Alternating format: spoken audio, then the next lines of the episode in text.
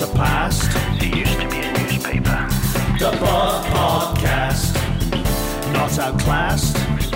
Wonders on mass. Getting on Manchester Road after the end of the game. The Buff Podcast. Hello and welcome to the Buff Podcast. My name is Marc Iles and I'm the chief football writer of the Bolton News. This is the podcast that brings you the very best of Bolton Wanderers news, the very best of Bolton Wanderers gossip, and hot takes on the length of the grass at Chorley. Yes, sir, madam, you have arrived at the right place. On the show this week, Chorley, you can't be serious. Ian Evatt only has one problem, and the pitch is it. Holding Wanderers to account, numbers, numbers, numbers. Warning, it is dry. And we open up a line of duty inquiry asking whatever happened to that bespoke music they played before kick-off. But first, I told you last week that the free 30 day trial of the Bolton News premium subscription was over, but that was wrong.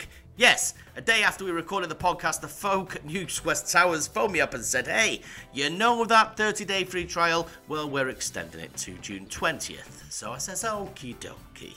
Uh, that's the podcast room for this week then. Um, so for another couple of weeks, you can check out what we've got to offer. So go to theboltonnews.co.uk backslash subscribe and you'll be getting more Colin Todd stuff coming on uh, on its way this weekend.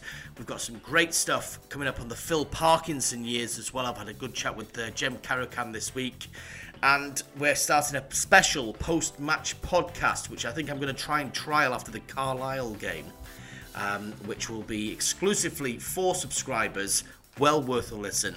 And, uh, well, just give it a go. boltonnews.co.uk backslash subscribe. 30 days free. Give it a go.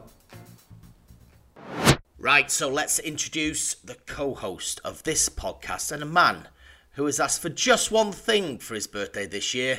It's a Gerald Cid Match Attax card, prime condition. It's Henry Hewitt, of course. Henry, how are you doing? I'm very good, thank you. It's uh, yeah, that is now on my wall. It's next to my Bolton calendar, which is Gethin Jones this month, uh, and uh, and yeah, the uh, my first check that I got for doing this podcast, which has got zero pounds, zero. It's made it. absolutely of rubber. uh, but yeah, I'm very good. I'm very good. How are you? You've been busy this week. Uh, well, you've been busy working on bins, apparently. Yeah. Not the bins, a bin. T- to be fair, I probably would have got better paid working on the bins. uh, but yeah, it, we're glamorous, glamorous job that I've got at times working on a, a wheelie bin with Luke uh, Gallagher at Bolton. Uh, at Carrington, no shade, and and to be honest, my I, I look a bit like Zoidberg from Futurama. My my my skin is is pink like a, a lobster's. Luke Luke has got ginger hair. What he is like this morning, I don't even want to know. It's been a it's been a behind closed doors week. Of course, Bolton uh, playing a friendly at Carrington against Stockport County. Um, but we we'll start with we'll start with Chorley. We'll start in a, a sequential order to this podcast. I want to bring order from the very start, Henry. And we started at, at Chorley, um, in the long grass of Chorley. What do you make of it? Yeah, well, I wasn't at the game, but going off uh, some of the pictures that people were posting, um, you because I mean, somebody said I think it might have been, well, I don't know, it might have been Chorley who said that they've had the, the pitch relayed or whatever. But then you're looking at the pictures and you are looking and thinking, that's a bit. I don't know. I can I can understand why Ian Evatt was upset, and I think fair play to him. He could have just said nothing, but we know with Ian Evatt, if he's got something on his mind, he will say it. And I actually think he was he was spot on with what he said. You know, if we're like Chorley, I think was it three thousand the attendance. Yeah, so if the over, you know the they want that every season, they want um, you know a lot of Bolton fans turning up. Well, you you can't just let us play on a, a an Amazonian field. It's got to be uh, it's got to be a good condition. So I I agree. Do you think he was a bit harsh on him, or do you agree? No, I think he was absolutely 100% correct. I, was amazed actually when I, because I, I, I, I'll hold my hands up. I actually got the kickoff time wrong, so I was running really, really late. Normally, I'm I'm quite early for a game, as most people will will know, but for some reason I'd never saw that it was back at two o'clock, so I was an hour behind schedule. So I ran in, looking at the grass, I'm thinking, what the hell is going on here? And I got up to the press box, and the the, the lad from the MBN had just tweeted out. What a great pitch! What a wonderful pitch! What credit to the ground staff. I thought uh, this looks like it's a wild pampas grass or something. You know, it's like the Argentinian plains or something. And um, about two seconds later, Ian Evatt was kind of walking down uh, the the touchline. He looked up at us, and he's he's like shrugging his shoulders, like, "What the hell is this?" you know, he's he's trying to wade through it with a machete or something. um, I mean, yeah. Look, it. I, I fully accept that um, uh, that they just had the pitch relayed. From all um, accounts at the club, they've changed the ground staff quite recently. Uh, the pitch hasn't been as, as good a condition as it used to be, so they have relayed it. Obviously, they were under pressure to get it ready for this game itself because it was going to be a big money spinner for them. Uh, but they've got the dates wrong. That's the that's the bottom line. Is it's just it was not ready for a first team friendly. It wasn't ready for any sort of real real football, if I'm honest. Um, a couple of the lads uh, said it was the longest grass they'd ever played on. Um, Dapo actually told me the other day that he's played on much worse. Um, he, he was saying he played on Hackney Marshes and such like, where it was much, much worse. But I'm not sure I believe him, to be honest. I, I, would be amazed if he's played on anything worse than that. It, it really affected the game, and they won. They won three one. There was nothing particularly remarkable about the game at all, really. Uh, it was just a, a pre-season kind of exercise, but particularly in the second half, they just couldn't get the ball moving fast enough on it, really, and so it became a bit redundant. And I think there was probably an element of frustration as well in what in what Evatt was saying, in that they didn't play well in that second half. They didn't move the ball around at all. A lot of it was to do with the pitch, but I think that kind of came out as well. Um, but like, they must have made lots of money from it. Yeah, they must have, and. Uh yeah, I think it's. Um, I, I, think you know. I think the the preseason is not uh, something where if it was a cup game, then you could think, okay, I understand. Chorley are trying to make it hmm. difficult mm. for Bolton, but it was a friendly game. They made a lot of money from it, and um, yeah, and I, and I think yeah, he's he's right in what he says. You know, they want us to come, and I'm sure other football league clubs to come as well. You you can't be uh, you can't be doing that, which is a shame, really, because I think Bolton and Chorley. You, you even look at Connor Hall, who scored. He went on mm. loan, didn't he? There, mm. Adam Seniors think's been there as well. So yes. we have got a good relationship with them. So um, so yeah, it's uh, it is a shame, but. On the pitch, then um, you said there that the second half was disappointing. Is is was that? Do you think because the game was won? Do you think there was anything behind that? Why mm. was it chalk and cheese? Um, I, I don't think there was anything inherently wrong. I actually looked at the second half team and I thought that it was slightly younger. There was maybe a little bit more um, energy to it. I, I, expected them to go on and score a few more goals than they did in the first half, if I'm honest. And obviously they, they got the one Kachunga scored with uh, with a header from a corner, but um, yeah, it just never really worked. I, I, thought they were quite slow in possession, whereas particularly at the back, uh, they've been really good against Longridge and uh, uh, uh, the a few days beforehand. Moved moved the ball really well, um, but they just seemed to be struggling a bit to, to get it out of their feet. It was a little bit slow. Chorley had dropped off and sat on the edge of the box, and I, I accept the point that some people have made that um, Bolton are not going to have pitches tailored to them all season, but they're never going to come across anything like that. It's this isn't like a Burton-esque, like you know, a bit of a muddy pitch or anything like that. It was just unplayable. It was so dry, so long grass that it it was like playing in my backyard. Um, so yeah, it, it it's been and gone now. It's been and gone. But I think Ian Evatt maybe looked at it and, and maybe saw a few signs of fatigue in a few of the players. I thought they were quite good first half, though, to be honest. Uh, they played some good mm. stuff. I think Dion Charles has turned up in absolutely impeccable form, really has impressed me. Uh, Kyle Dempsey's looking good as well. Um, there's a there's a few that have caught the eye. Bradley, oh Connor Bradley, good grief, he, he looks like a player. Yeah, well, him, uh, he obviously moving on to then the Stockport game yeah. on, on Tuesday. He scored. Kachunga scored to make it three and three as, as well. It's mm. things are looking rosy at the moment, and I know we've got tougher tests to come. Uh, you know, in the friendlies, you look at Watford and Huddersfield, and I mean Carlisle will be a, a tough test mm. as well. So, um, but no, I think at the moment it's looking good. So moving on to Stockport, then um, it all seemed to the match seemed to suddenly go into uh, 100 miles an hour after the 60th minute when all those subs were made. But what did you make of the first half of it, and what, then what did you make of the second half? It, it was a little bit slow, to be honest. I thought the first, certainly the first half was slow. Stockport impressed me. I thought they played some good stuff. Kept Bolton pinned back for a lot of the first half, and I, I think the the best uh, attacking stuff was coming through Charles again. He was dropping a bit deeper. He had Amadou Bakayoko playing alongside him, so he was kind of filling in the little pockets of space and, and linking up with Baka, who had a, a couple of good chances. Probably should have scored at least one of them. Um, Declan John had one as well that uh, I think it was a flick on from Bakayoko that he kind of raced mm. onto and, and, and blasted over the bar. But they did quite well in, in little patches, but the majority of that first half was spent um, defending, and they did okay. That you know, Stockport have clearly got their tails up. They, they're winning uh, one games all last season, so they're, they're very confident at the moment. It was when those changes were made on the hour mark that things kind of turned on their head a little bit, and suddenly Stockport grabbed the lead, and then Bolton scored twice in the next five minutes, and, and it was suddenly a very open game, a very different type of game. Um, Dapo Afolayan got hold of the ball, he was suddenly making things happen, and it, it became a much more open open contest. Did you actually watch the game on Stockport's feed because they did a, a, a YouTube replay, didn't they? We did, yeah, and uh, luckily because uh, I was watching your uh, match day uh, blog, I was able to um, sort of like sort of. I weren't watching it as a, as intensely as I would watch a league game. I was able to look at the time and kind of pick Fast out forward.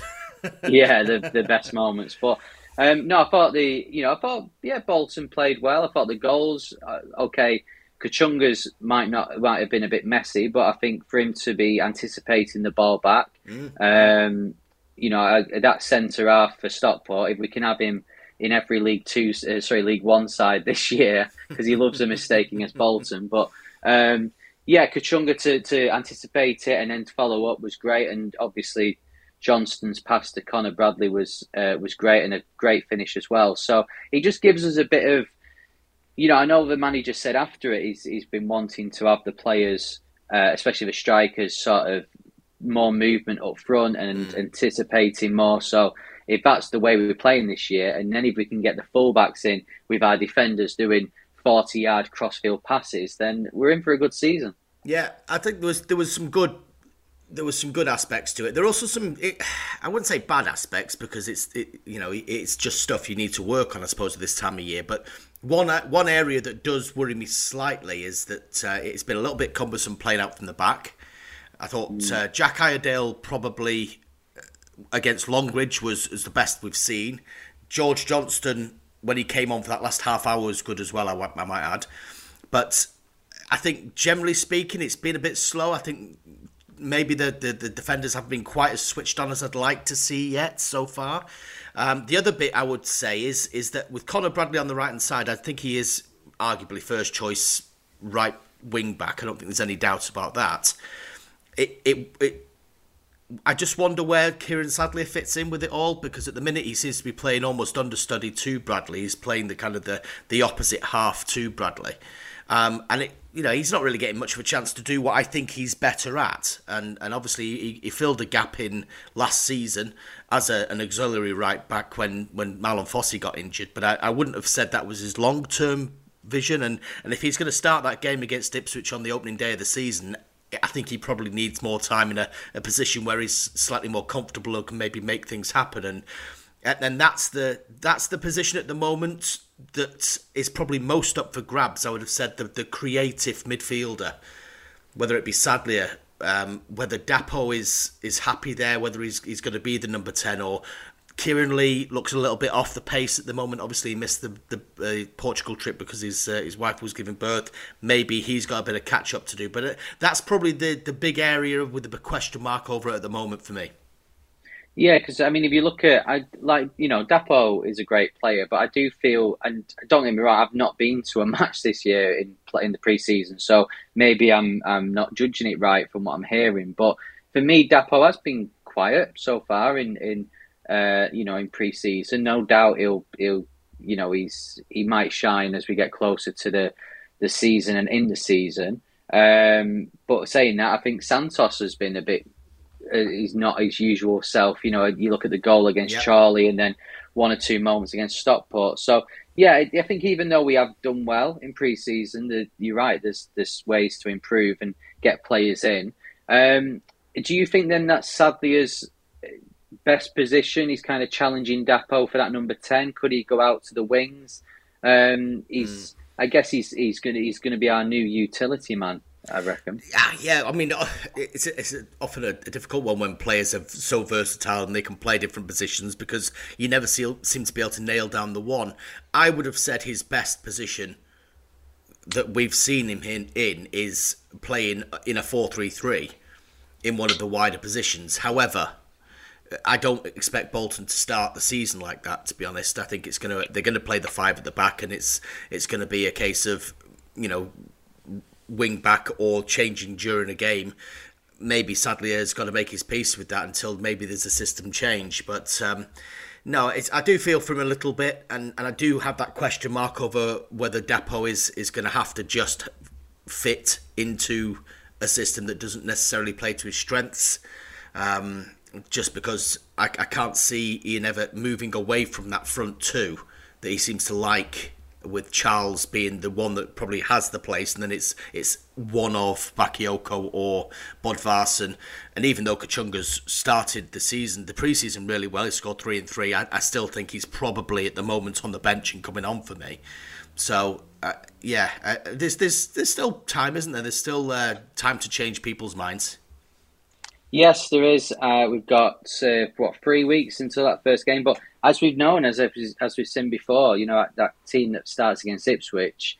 Um, look at the team that started this season compared to the team that was playing in March. There's mm, there was only three or four players. The same with the first season under Ian Evatt as well. So maybe for these like Sadlier and Kachunga, it might not work at the start, but they could end up still having a, a 30 game season.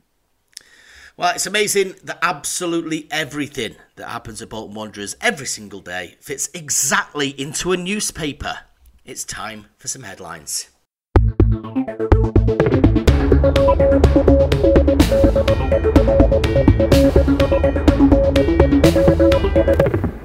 News. Yeah, well, the first one, um, it's come a bit left field actually, and uh, so far left, it's in Ireland. It's uh, Eoin Toal, uh, which uh, we have got a, a, chant ready for him, um, but he is a defender, so maybe it, it, it might not work. But anyway, Bolton are, are chasing the defender, apparently, very well uh, thought of. Um, Northern Ireland defender. We've had a bid rejected, but the club have already said that they're going to go back and try them again. Do you know much about him? Have, have Mm. you spoken to the club? What can we expect? Yeah, I think what's what's happening at the moment is working with Derry City. Uh, they've got a, Europa, not a Europa games. Is it National Conference League game um, against? uh, It might be Skonto Riga or something. It's a Latvian team. So I think they're leaving him alone for a couple of days whilst that goes through. I think that's that is going to be played um, at the tail end of this week. I think it's Thursday. Um, this is going out Friday, so it was yesterday. Anyway, um, yeah. So he's, they're going to leave him alone there. I think Chris Markham and uh, a couple of others are going over um, next week to talk to the club to put in a second bid. I think they're quite confident. I think they, they feel like they can get something done. He is well regarded. I think he's been their captain at Derry for um, the last 12 months. He's got 150 games under his belt already. Started as a 16 year old, so he's he's well established over there. He's played quite a lot of football for a, a young man. He's still only 23, six foot two. He seems to have uh, all the attributes that, that Bolton kind of need from a centre half. So, uh, yeah, uh, it's exciting. I haven't spoken to too many people. I'm going to try and track a couple down that have actually seen him playing regularly over there in, in Derry and, and see whether I can get that in the paper early next week to find out what uh, what's in store. But from the clips we've seen and from the, the stats that I've been looking through, he, he does seem to have uh, a good aerial presence, which is, is something that maybe uh, maybe has lacked a little bit. Maybe it's been Santos or nothing as far as um, winning stuff in the air. So that's that's something maybe he's uh, coming to bring in. Um, and it's good also to see him tapping that market as well because I think we've seen quite a few players come over uh, from the League of Ireland. It seems to be a league that is developing good players, and I, I've been quite quite keen to see Bolton do something about that. They've got Eoin Doyle over there, of course. Um, so it's it's nice to see them just uh, expanding their horizons a little bit, isn't it? It is, yeah, and I believe Eoin Doyle uh, has, has spoken to the club about him, and uh, Yeah. uh, which is great. It's great to hear that because I know that that's when he moved. It's said, and you think, oh, well, that's nice, but is it going to actually happen? And it looks like, yeah, he's actually going to come back with some good players. And I guess if you look at in the nineties, we we kind of um, went to Scotland for a lot of our players. Maybe this new uh, generation, White Hot 2.0, is going to be filled with Irish players. Yeah, White Hot 2.0, like the Irish. Oh, I don't know. Uh, it's a work in progress. I'll, I'll I'll come up with something better anyway. Give us another Yeah. headline. Uh, well, this one uh, surprised a lot of people, and it, it's it came on social media at the weekend when Ronan Darcy was seen in a Swindon shirt. Somebody's managed to see a video or a photo and see him in the background, and people were like, "Is that Ronan Darcy? Or is, is that a lookalike?" Yeah. Um, it turns out it is Ronan Darcy, and the club have confirmed now that um, even though they would like him to stay and fight for his, his spot and, and be in the B team, he has been given an opportunity to go on trial at Swindon. And I think for for the club, this is a, a it's. I mean, don't get me wrong. I don't think they'd let the likes of Dapo do this, but just for a, a club to allow Darcy to do it and say, right, if you want to go for free and better your career, you can do. I think it's uh, quite, you know, it's quite amicable, really. Yeah, and if you think it was a surprise for the fans, you went to see the press team. Um, I told them, um, yeah, I mean, it, it. We we talked about it last week, didn't we? About Ronan and whether or not maybe he would uh, look on elsewhere and, and maybe look to move on. I do feel like it's been on the cards for a while for him that it, it's clearly written that he's not going to have an easy route into the first team at Bolton as it once looked like he would do. I think when he was playing under Keith Hill, I think everybody expected him to be moving on and playing regularly for Bolton in the future, but it hasn't worked that way for him. It doesn't sometimes in football, and sometimes you have to take a, a step back and, and, and try and get yourself regular football elsewhere to, to move on again. And uh, if you can get in at Swindon, I mean, that's a cracking club to be able to get in at as well, because obviously you'd expect them to be up the top of League Two this season, and they do play some good football as well down there. So, uh, yeah, I'm glad that Bolton aren't staying, uh, stepping in his way and, and, and making it like a, a transfer fee thing because it that would possibly complicate things. It would certainly minimise what kind of clubs he would be able to get to.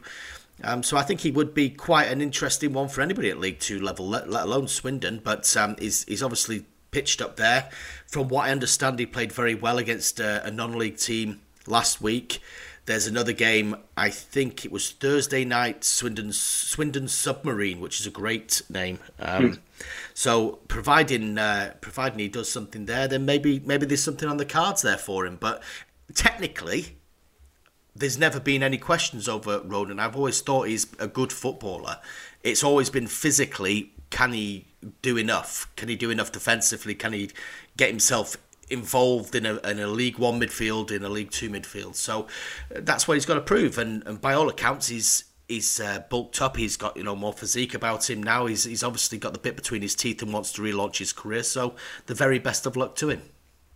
Yeah, exactly. I don't think there's any Bolton fan that wouldn't wish him the best. I know if he does do well for Swindon and, uh, you know, Bolton aren't doing as well as we'd hope we will, I'm sure there's a few fans that will be questioning this decision. But I think you've got to remember it all in context. It's the same with politics. You know, it's, yes, they're good players and they've played well for Bolton, but at this moment in time, would they get into the team? And the answer's no. So it is probably the best decision to let him go. And, yeah, I think Darcy, when he went on loan last year to, you know, Scottish second or third division, whatever it was, it, we all felt he's better than that level.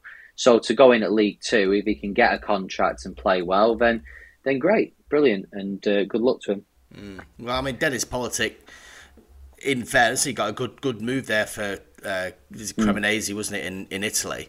Um, but I think I think top, off the top of my head, it's 31 minutes of football he's played over there. So you have to put everything into context, don't you? It's uh, it was a good move. Bolton got a transfer fee, but um, he, you know it hasn't quite happened for him either yet. So the the the story is still being written, though. Give us another headline. Uh, well, this is uh, what everyone was talking about last week, and the accounts are finally out. Oh. Now, anyone that knows this podcast know that, like me, like many fans, don't have a clue about anything that was said. Um, a lot of people were being negative, and then the club came out and said, "Well, we've lowered the uh, the losses we've made, so it's a great a great news." Mm. So I'm handing it over to you. What uh. the what as a as a club are we okay? Is there anything that we should be worried about? Uh, should we be rejoicing? Um, what do the accounts tell you? you can't make that bold a prediction about anything really. All we can honestly say is that it has clearly cost a lot of money in, in the pandemic. I think we saw uh, the turnovers drop by 34%. So that shows you the kind of figures we were talking about when the fans weren't coming through the door. I know a lot of people bought the season tickets and, and kept their money in the club, but they still lost three million plus pounds in turnover, which is a massive drop. Um, but as the club rightly say, the, the losses for the, the operating losses for the year were, um, I think, five hundred thousand pounds, which is about two and a half million pounds less than the previous year. Um, a lot of that you have to qualify. This makes very, for very dry podcasting. I appreciate this. Hmm. if you want to listen to it in a, a, a, a fashion that uh, has all the detail and a lot more of the presentation, then probably Kieran Maguire's one's the better one, to be honest. I'm sure. Mm. In fact, I know for a fact that Kieran's talking about Bolton this week, so please do listen to it. But um, yeah, I, I I know that they've had a 2.5 million pound loan from Eddie Davies written off the books. That's a top line figure. Um, once again, Eddie Davies's trust have uh, well come to the club's aid, if you will, and and that money's been written off. So I think that's worth saying and thanking uh, the Eddie Davies Trust for.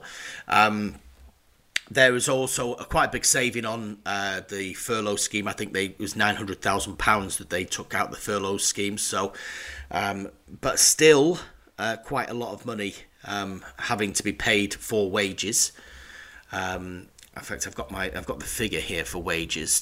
Where are we? Uh, total wages were six point two five million pounds. So that even that is down on the previous year. Um, the interesting, the headline bits, the headline bits, the, the juicy bits are always down in the notes. So the, the bit that interested me was that there was about £8 million, just over £8 million, that was due this year, this August. And that would probably make the average person gulp and think, "Oh my word!" You know, but here we go again. That's um, a Johan Elmander. Exactly, that's a whole Johan Elmander. Um, that's not even with a Daniel Braaten thrown in. That's just a Johan Elmander. so, uh, you know, if you if you say that in itself, you think, "Oh crikey, what's going on?" Actually, what's what's happened is that a lot of these loans are being turned into shares. So basically, Football Ventures and Sharon Brittan and, and the other directors, they're they're um, their stake in the club is being slightly diluted. Now, one of the bigger loans was the one they took out from the government. We've talked about that on the podcast before. Um, from the uh, the UK Future Funds, it was just over five million pounds, if memory serves, um, and that obviously helped them through the pandemic, and, and it was given on that basis.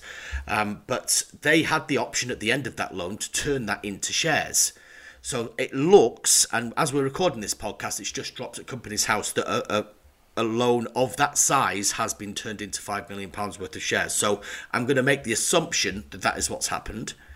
So that is now written off the books. I think there are some other ones, some other director loans that have also been turned into shares. So whereas you could argue that they're maybe just kind of manipulating, uh, you know, loans into other other things. It is gradually being absorbed. There's still, I think we worked out about 22 million pounds that is down the road, further down the road in loans and money owed to other people and all that kind of stuff. There's still stuff on the books, but that could well be transferred. It could be turned into equity. Could, there's lots of other options. It is being managed at the moment, and at the moment, all we can really do is trust that Football Ventures are running the club in the right way. And it looks to the untrained eye, as myself, like they are.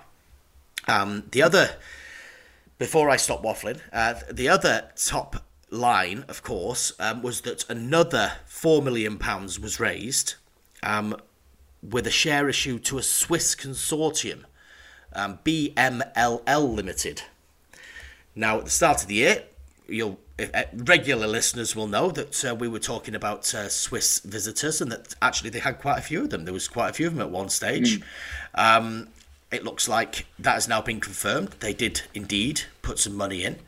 We are now in the process of finding out who these people are because we've got a bit more information um, and exactly how it works out. But it looks like, you know, Sharon Brittan has looked for investment, come through with what is needed for this year.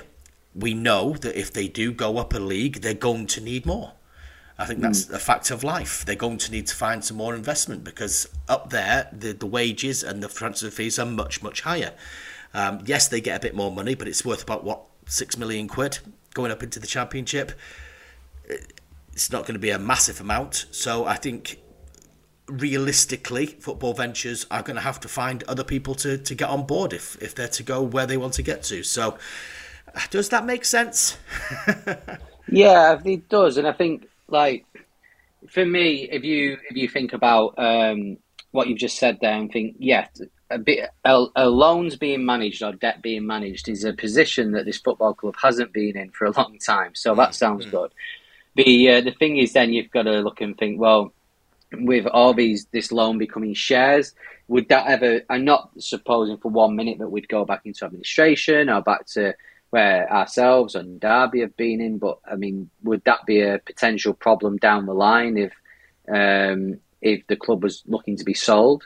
If you've got too many cooks involved, could that be an issue, or, or Well, would I, I think it it, it it it would it would decrease what football ventures get out of the, the whole pie. I mean, you're just basically talking about a great big apple pie that's now being sliced into uh, smaller and smaller slices, really. So at the end of the day, when you sell that whole pie, how much of it do you get to keep? Um, And and down the road, it may be that Football Ventures or or um, Nick Lucock or or Michael James decide to buy more of that pie back we don't know. We don't know how, how things will work out down the road. But I think at the moment it looks like they're managing things as as best they can. I, I've said so many times on here they they never came in and said they were going to be spending millions and millions of pounds of their own money.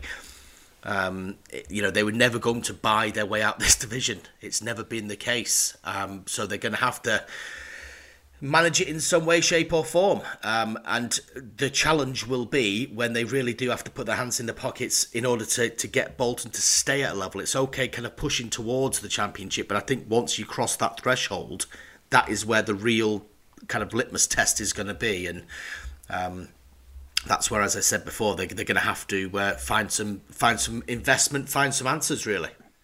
Yeah, because I I think when you look at the championship and you think, okay, you look at clubs like Rotherham who seem to make a habit of getting promoted and then relegated. Um, you know, there is pressure on Rotherham to stay in the championship, no doubt, but there's less pressure on it than Bolton Wanderers. And even if we got promoted this year and say, well, we've been out the championship for three or four years, there will be a lot of pressure on the board and the club to stay in the league because Bolton fans, we consider ourselves to be at the very least the top end of the championship club. So uh, yeah, you're right. I think if we get promoted, you know, as good as the transfer activity's been, you're probably looking and thinking, well, these players we've got now are very good uh, for League One. Are they very good for the Championship? You may have to have another overhaul of a squad. So yeah, I think uh, you know. But and, hey, hey, we've got we've got Swiss guys flying in to watch us beat Sunderland six 0 If we can get a few more six nils this year, maybe we won't have to worry about that. Absolutely, and and and Switzerland, loads of money there, isn't there? They, they've got it uh, under under every single sofa cushion. There's there's a good couple of hundred grand in Switzerland. I'm well I'm well informed, so who knows? Who knows how that Yeah, there is. out? Clocks and Toblerone goes flies off the shelves and lines the pockets of the Swiss. Right, let's move on to something less dry. Uh, uh, yeah, so Ian, uh, as we head into the the last six weeks of the transfer window, Ian Evatt has been talking about if there's any more players going to come in, and he's uh, said that one position where there won't be any players coming in is strikers. Um, do you think this is on the back of the fact that Kachunga's scored three and three in pre-season, but Varson scored a few? Bakayoko's looking good and Charles is looking good, or do you think this is this has been since the very start? yeah, it's interesting, isn't it? I mean, we've, we've seen a couple of strikers linked this summer, as, as Collins at Cardiff and, and Barkhausen uh, at, at Preston as well. Um, I, I do sense that if the right guy would have come along, that they would have looked at it. Particularly, I think if they had somebody that could play in the wider positions, that might still come around. Whether or not Ian Evatt is boxing the same type of player in with strikers, I'm not too sure. Um, clearly, centre half is the is the position that he's kind of looking at most urgently. But yeah, I think the I think bottom line is that he has got four strikers there that he's got to keep happy, and also Dapo Afolayan as well. So you've you, yeah, Dion Charles, as I said before, I think is your starting centre forward, and it's a another with him at the moment. But what what about you? I mean, at the moment, who would you who would you pick? Well, I think yeah, I, have said before on this podcast, Dion Charles is my favourite player, so uh, I definitely have have him. Um, I'd probably at the moment go with Bodvarsson personally. Um, you know, but then again, Bakayoko showed last year how good he is coming off the bench, and I do agree with what you said before. I think Bakayoko and Bodvarsson will switch up uh, throughout the season. They'll probably play a similar amount of games, start a similar amount of games, and hopefully score a similar amount of goals, which is twenty or thirty. So, uh, um, yeah, I think I'd probably go for Bodvarsson. Kachunga, yeah, can come in and out. I think Kachunga for me so far is uh, his best period was before he got injured at Christmas. I thought he was playing really well. Got injured, and his momentum just went for the rest of the season. So um, it's good to see that he's getting some of that back. So, um, so yeah, I, I, mean, I'd agree with you. I'd, I'd, agree with the manager. I don't. Strikers is the position where I think we're in need the least, and that's because the, and you can include Afolayan in it those players are scoring goals at the moment, and they're scoring goals at the end of last year, and they're probably going to score goals this this season. So, yeah, I don't think you need to upset that. It's it's other positions really. Right, give us a last headline then. Uh, yes, yeah, so this is Simon Marland, of course. Um, everyone knows Simon Marland. He's the full time sec- well, he was the full time secretary at, at Bolton. He got us out of a lot of red cards and uh, he appealed a lot of stuff for us. He did. Um, he's now retired. Um, so he's going to be staying with the club as like a part of the historian work that he does. But we've got a new man coming in. Um, uh, you know Simon, Simon Marland, and you've spoke about him on this podcast before. But what sort of a legacy does he leave at Bolton? Yeah, uh, Simon's uh, been an amazing servant for the club since he took over. I mean, he, he, took over from a very good secretary and Des McBain, um, year 2000, bizarrely enough. We had a great black and white picture of the two of them actually uh, printed in the in the Bolton News this week, and uh, Simon had hair; it was incredible. um, but yeah, it, it, he's done a, a, fantastic job. I know he's going to still be around the club. In fact, I actually bumped into him at uh, Carrington uh, the other day. He was behind closed doors friendly, but there's no way he was missing that one. Um, so yeah, I, am sure he'll uh, be a helping hand for Richard, who's taken over, um, and and show him the show him the ropes. But he's been a, a, a, terrific servant for the club. He's very very well respected in football, and actually, you mentioned those red cards, of course. Uh, I'd forgotten about that. Yeah, he uh, he certainly uh, certainly saved a few suspensions down the years, and I'm sure he's rescued a few deals as well. If you talk to him about some of the, the transfer transfer stuff that he has done and some of the deals that he did sign, you know, when you're talking about your JJ Okochas and your um, Bruno N'Gottys and your Georgievs and such like, Simon was the guy that knitted those things together. Wouldn't have happened had it not been for him. So, what I am looking forward to is sitting down with Simon over a cup of coffee and listening to him talk about those deals, by the way, and that is coming very, very soon to the Bolton News uh, readers. So, um, yeah, I hope he enjoys his his retirement. Um, I'm told that he was back in work on Monday, um, two days after his retirement, but um, he uh, he won't be far away. I'm sure he won't be far away. Certainly, will be travelling to uh, to every single away game. He's a, a, regular on the trains like I am, so. Uh, he'll uh, it'd be good to see him. It'd be good to see him, um, and he'll be uh, doing every single park run. I should imagine in the entire UK as well. That's his uh, that's his other great love. Is that Philip Moresh?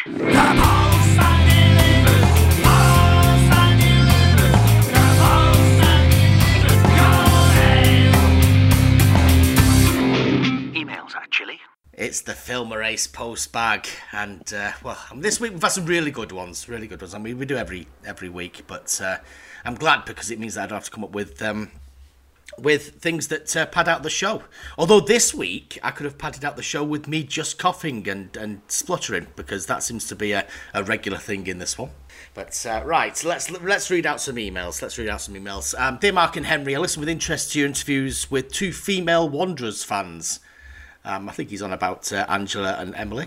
Um, about the possibility of having a women's team under the club's official umbrella. Do we have any official word on what happened to the Bolton Wanderers ladies team? And why, after so much publicity, it suddenly died a death? I remember reading in the Bolton News about how they were a few steps off the Super League and attracting all sorts of sponsors one minute and then nothing the next. Surely, with the club now embracing the whole fan base, getting a women's team up and running should be a priority, says Dean H. Hmm, interesting. What do you reckon?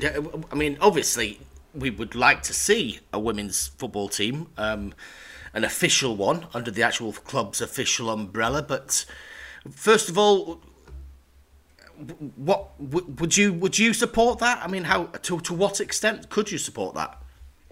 Yeah, I think it's it's part of modern football is to have a a, a women's team. Mm. Um, you know, you want kids who are growing up around the area not only to you know, it's not only boys that should be thinking, I want to play for Bolton Wanderers. It should be um, young ladies as well. And uh, and yeah, I think it's uh, it's something that I'm sure, you know, you know, as as uh, he said there, you know, we, we are trying to embrace the full fan base, and you can tell that the club are, I do have, uh, you know, women in that in their thought process in what they're doing and making it more accessible and uh, more comfortable. So um, I'd be surprised if, if that isn't something that's on their mind. But the thing is, you've got to remember it does cost money. You know, they've got to, mm. um, you know, you you there's a lot around making a women's team, and uh, may you.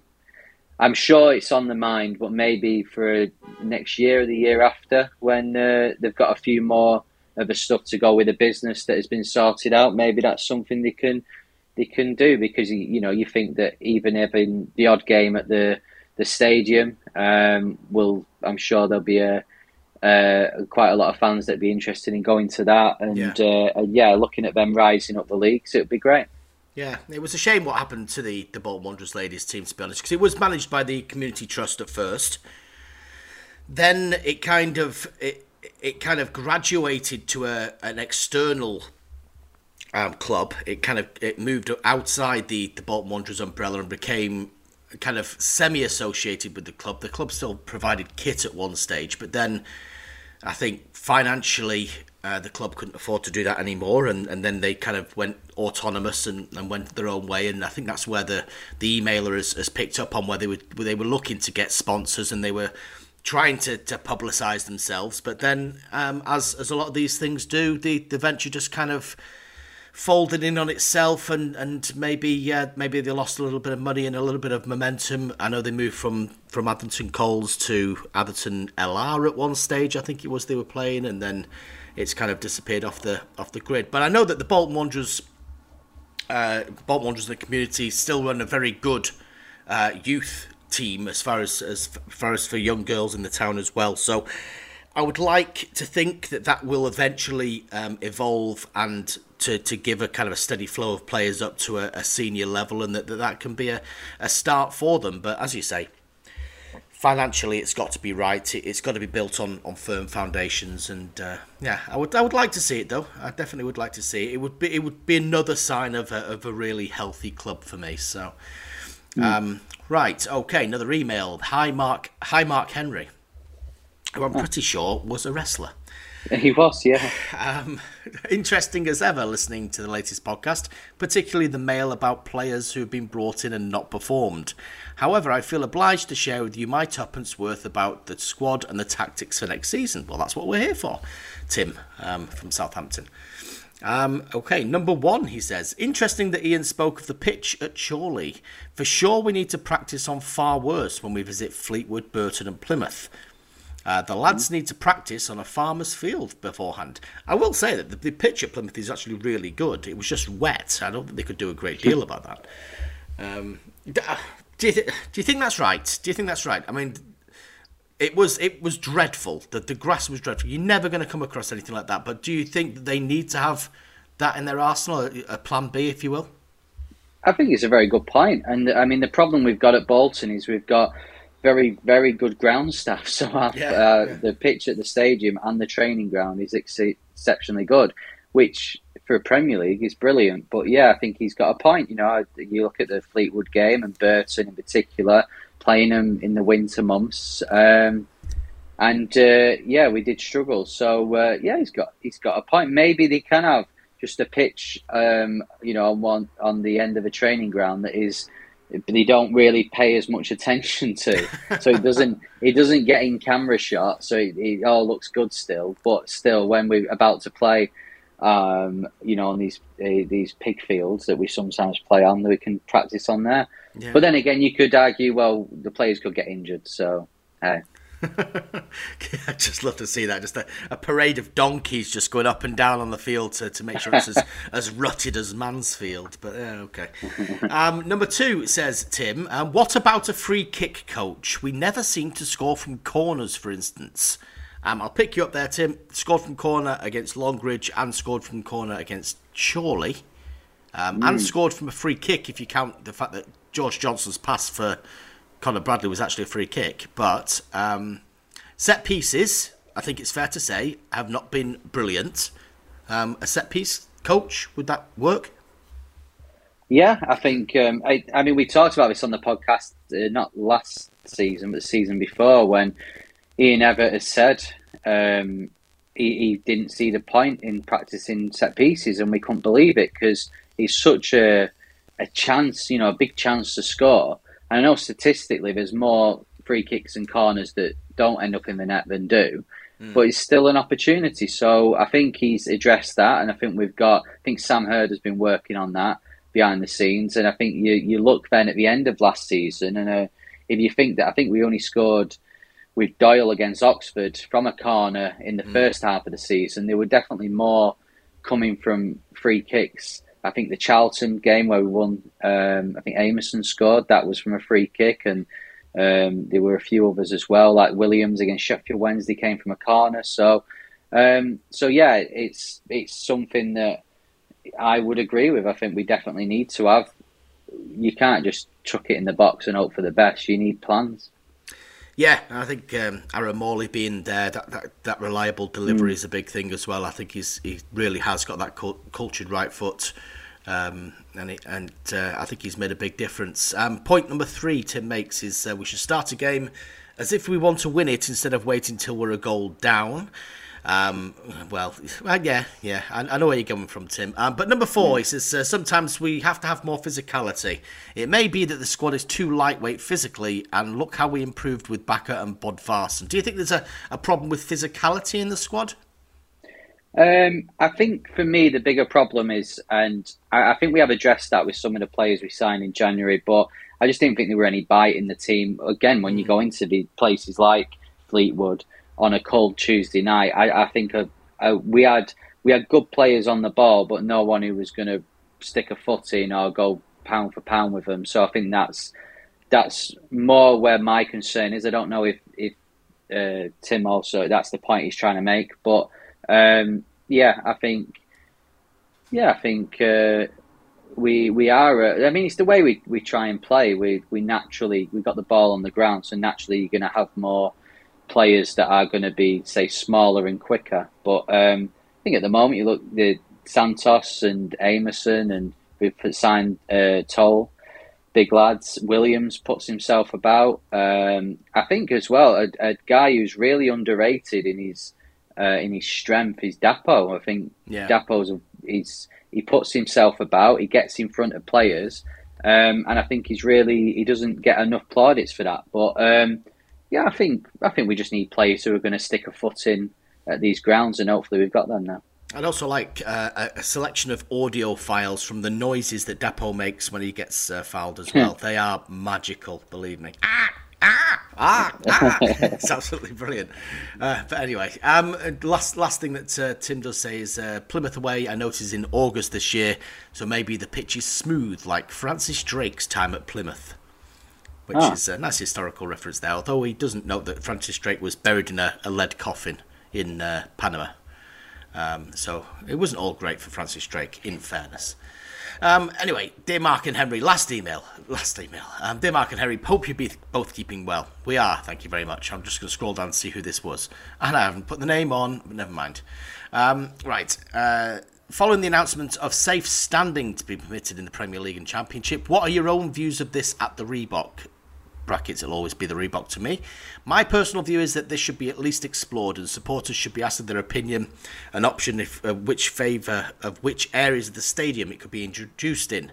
Whilst I accept the argument that it doesn't increase the capacity, it will improve the safety of those who already choose to stand, home and away supporters, as well as appealing to supporters who miss standing at football matches whilst having seating options. Um, so, I mean, it's it's obviously been uh, trialled. It's now been okayed at Premier League and Championship level, which is which is great. Um, and uh, well, I mean, I, know there are there are structural reasons why it's not going to be very easy. Tom Gleaves is the fellow that's uh, sent that email, by the way. Tom, thank you very much. Um, so yeah, the I know there are structural reasons why it's not going to be very easy to do at Bolton Wanderers. It's not impossible, but uh, it, it's slightly more complicated because of the size of the um, the, the banking, the kind of the, the, the, the angle that it kind of it, it goes at. Um, would you would you turn down a seat to go and stand, for example? Um, I, I think I would. I would try it. I do enjoy standing up at away grounds, um, but I, I think the problem, as you said, structurally with Bolton's ground is it was built in an era where it was. Uh, I mean, what it was less than ten years after Hillsborough, so it mm. was it was still in people's minds to sit down. Um, you know, you look at old goals and you see there's more and more in the older goals that the away fans are sat down, whereas the modern day away fans are stood up. So the uh, the mindset of that has changed. But um, I think if, as long as it looks good, because I think Bolton's ground is is an excellent looking ground. So unless I wouldn't like anything to happen to to you know to to ruin that. But um, yeah, you've got to depend. It depends where they put it. Um, I think somebody mentioned the north stand lower. I think yeah. that's a good idea. Yeah. Uh, I don't think for one minute they're going to put it under the Stug scoreboard or to the right of uh, Ian Evatt because of the away fans. so I think north stand lower would make sense. But the problem we've got now is as well is, and as we've seen when they were talking about maybe shutting the upper tiers, is that a lot of people have sat in the same seat for for 25 years now. Sure, yeah. So yeah. if you say to a, a, family, well, we're going to make the North Stand lower standing, and they've got, you know, little kids and they don't want to be in that position, then it's an awkward conversation to have. So I saw a few people discussing it on social media the other day, and I think that's what it needs. It needs the club and the fans to discuss possibilities and hopefully come up with a, a solution. It might be that we don't do it, or it might be that we do. Yeah, and, and to be fair, I, I had a, very brief conversation about it with Neil Hart um, last season. He, he just said we're open to the conversation. If if people want it, and if, if people want to talk about it, then then areas um, then and they seem to be that way. Bolton at the moment, they will. Uh, they will listen, which is good. That's great. Um, just a, a, very final point from Tom. Um, it's a, a line of Dufty, in fact. So we maybe we should have some music.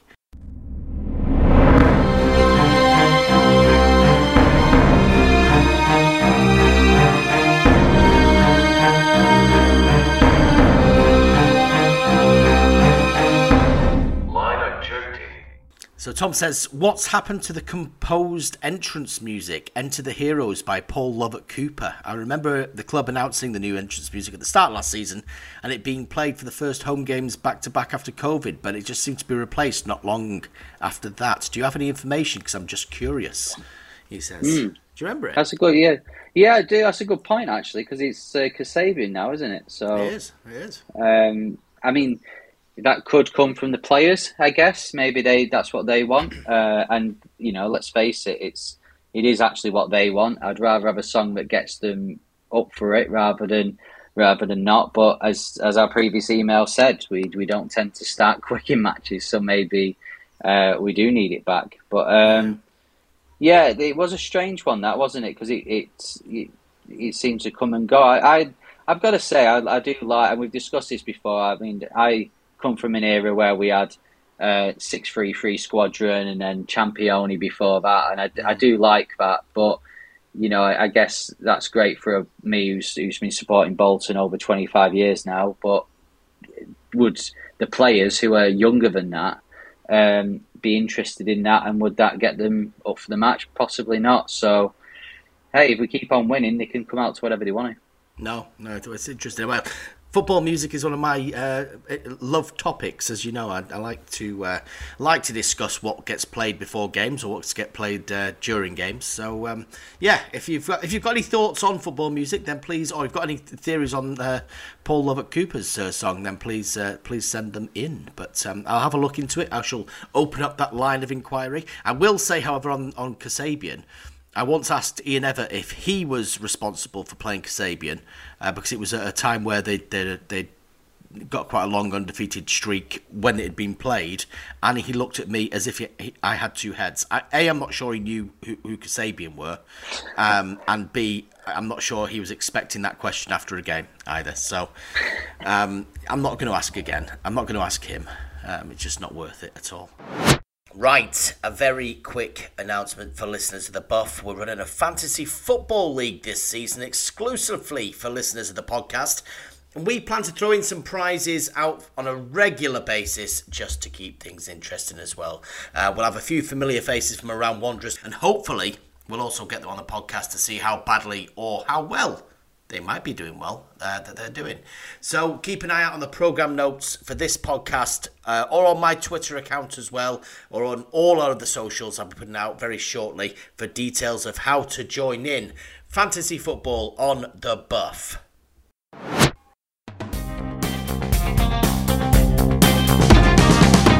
Let's play the A to Z game. Okay. How many scorers can you name? Quite the lot. Not a game for fools. Right. Wait a minute, we've changed the rules. Kick it into the long grass.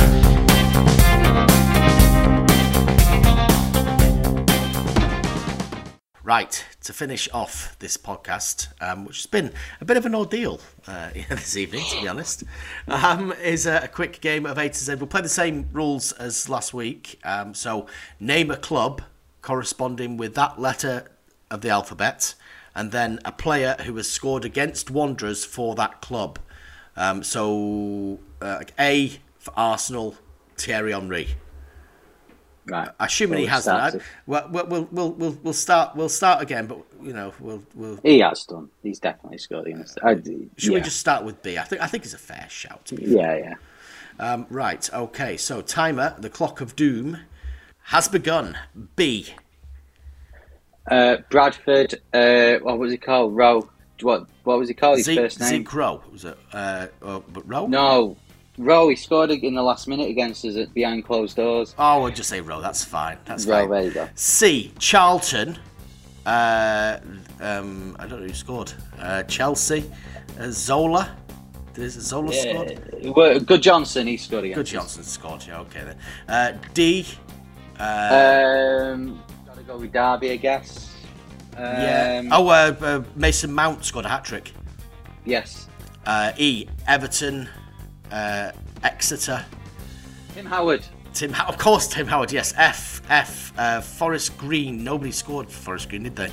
I don't think. Um, Oh, Winchester. oh, Winchester scored for Forest Green. there we Green. go. Um, uh, F. G. G. Grimsby. Gillingham. Uh, Cal Dempsey. We did Cal Dempsey last week, but I don't care. Yeah. H. Uh, Huddersfield. Sean Scannell. Uh, I. Right. Ipswich. Uh, Jim Magilton. We did him last week. Yeah, but fair enough. Uh, so, uh, J, no. K, don't think so. No. L for Leeds. Uh, Mark Viduka. Uh, Yes. M. Uh, Man City. Um, Oh, Manchester United, Wayne Rooney. yeah, there we go. Uh, N, Nottingham Forest. Uh, Jack Colback. oh, yeah. He's, he Uh, scored in that 3 2, didn't he? Um, no O's. P's. Pompey. Oh, there is O's. You keep you keep skipping O's. There's Oldham. Oh, uh, Oldham, sorry, Oldham. Um, uh, oh, Oxford. Not Joe Dodoo. Scored the goal? That goal um, when they beat him at Boundary Park. Oh God, who was it? I can't remember. Oh, Ox- um, Oxford then. Um, Who scored? Who scored the goal when last minute when they won last year or two years ago? He scored in the last minute against us. Oh, there it goes. Uh, I don't know. Well, we I don't know we my older players. week. There's a, a load of, and I've got to say this is just before my time. There's a load of fans of a certain era who are shouting, "Whoever scored the goal where was it? Mark Patterson did a, Ah, back, yeah. a back pass in the in the Of FA course Cup. it was, yeah, of course it was. Oh, damn. It was that Darren Beckford, wasn't it? Ah, Darren Beckford. well- Uh, you know, I used to sit next to Darren Beckford in the press box all the time at Macclesfield. Oh, Sod. Why didn't I remember that? And also, it was, um, it was, oh, not, was it Amu? Was it Ryan Amu scored the goal? Oh, okay. Anyway, um, Don't yeah, so, so he got sent off. He scored and then he got sent off for, for Oldham, uh, or Boundary Park in Phil Parkinson's time. I can't remember Yeah. who it was, but anyway. Um, right, okay. Well, that uh, brings us to an exciting and, well, not that exciting, uh, rather. Uh, rather mysteriously boring uh, end to uh, to the buff this week. But um, if you've made it this far, you well, you're going to listen every week. Let's face it. Um, yes, next week we will have the um, the results of another behind closed closed doors friendly uh, at Watford. I'm going to Watford, Colney, where Arsenal used to play in England. yeah. If you, uh, yeah, it, it's hey, all the big jobs for you, Marc. Yeah. We'll, uh, Absolutely. you know, I'm, I feel like a KGB agent though at the moment because I, I'm, I'm doing nothing but uh, but inf- infiltrating training grounds and uh, and reporting from behind the lines. It's uh, it's half Kate Adie and half uh, half football reporter. But uh, never mind. Um, I'm sure by the time the fans do come back, is it um, Carlisle the next one that Bolton fans are going Yeah, to so we we'll do a, a podcast next week, looking ahead to the next match where Bolton. It's like being back in 2020. The next, looking forward to the next time fans will be back, which will be Carlisle. Absolutely, absolutely, and uh, and then it'll be the actual real season. That'd be incredible. Okay, right. Well, I best get out of here and see how many more government ministers have resigned. Um, so uh, yeah, until next Friday, I've been Marc. I don't want to be the secretary for Transport Iles. And I've been Henry that reference could be very old by the time this podcast goes out on Friday, and we've suddenly not got a prime minister, possibly Hewitt.